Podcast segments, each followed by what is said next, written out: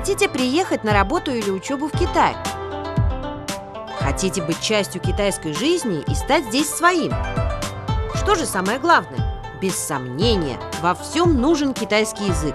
А выучить язык поднебесный вам поможет подкаст «Нихао значит здравствуйте». Нихао, здравствуйте, дорогие друзья!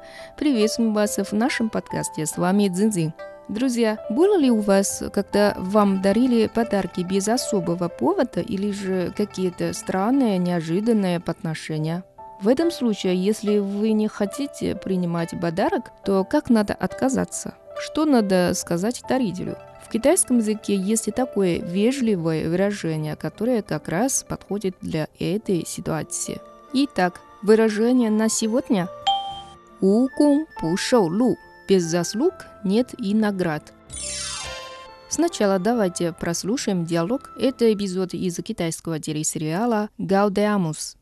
准备了一份小礼物，无功不受禄，心意我领了，礼物你收回去。好吧。准备了一份小礼物，я тебе приготовил ну,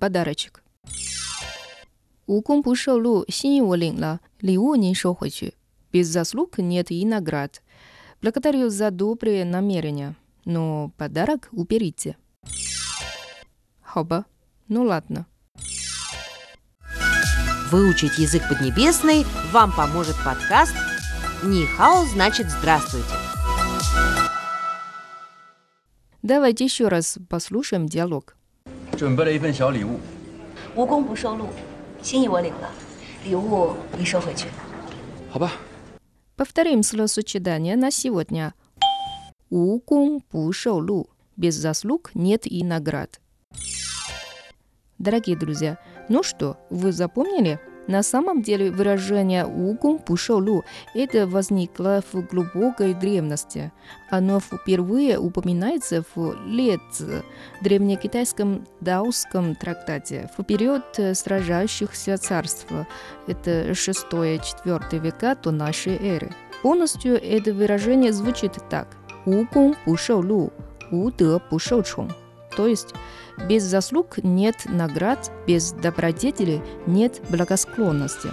Дорогие друзья, а вы согласны с этим изречением? На этом все. До встречи. 再见。